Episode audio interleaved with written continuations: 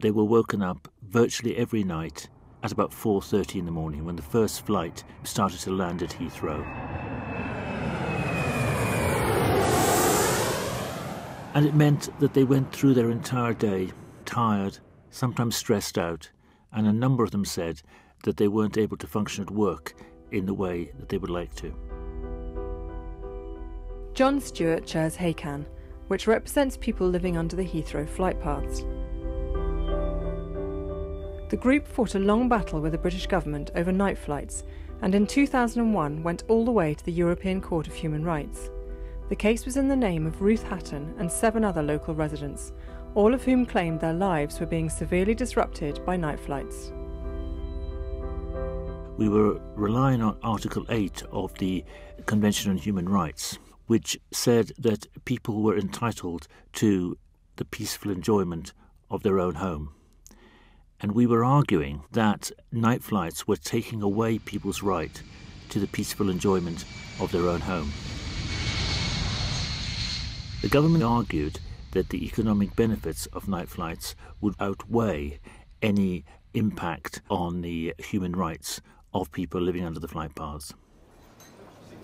A whole number of us went out to Strasbourg to support and be with the eight people who were fronting up the case. I've got to say, there was a huge amount of excitement as we went out there, and big excitement, I think, when a few weeks later we found that the court had ruled in our favour.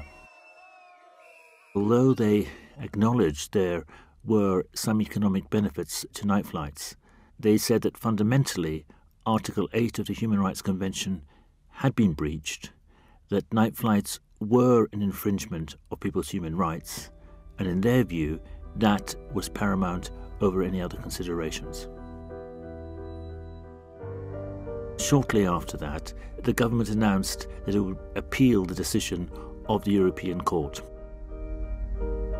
It meant we had to effectively start the fight all over again. We had to raise yet more money. We had to plan for another court appearance.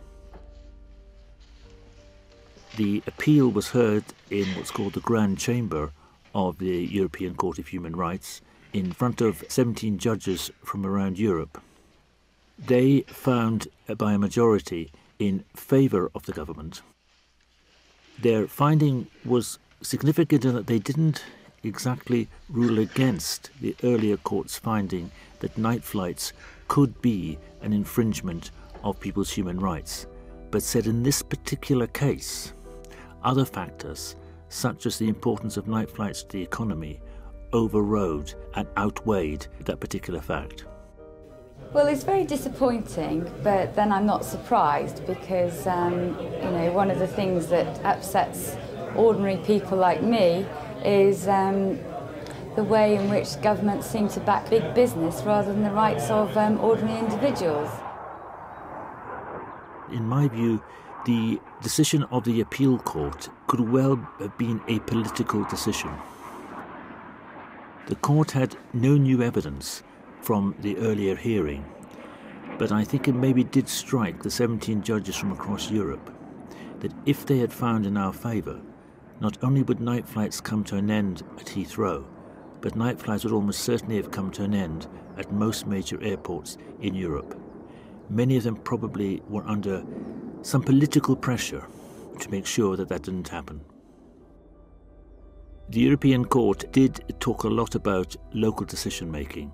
My understanding is that this has come up from a number of cases right across the board at Europe. It's very difficult, this, because we went to the European Court of Human Rights because we believed that local decision making and the UK courts had failed. And it was disappointing, therefore, for the European Court of Human Rights to put the emphasis it did once again on local decision making. I think it's a very grey area here which has not yet been resolved as to what is local, what is European, and what the European Court of Human Rights remit really is.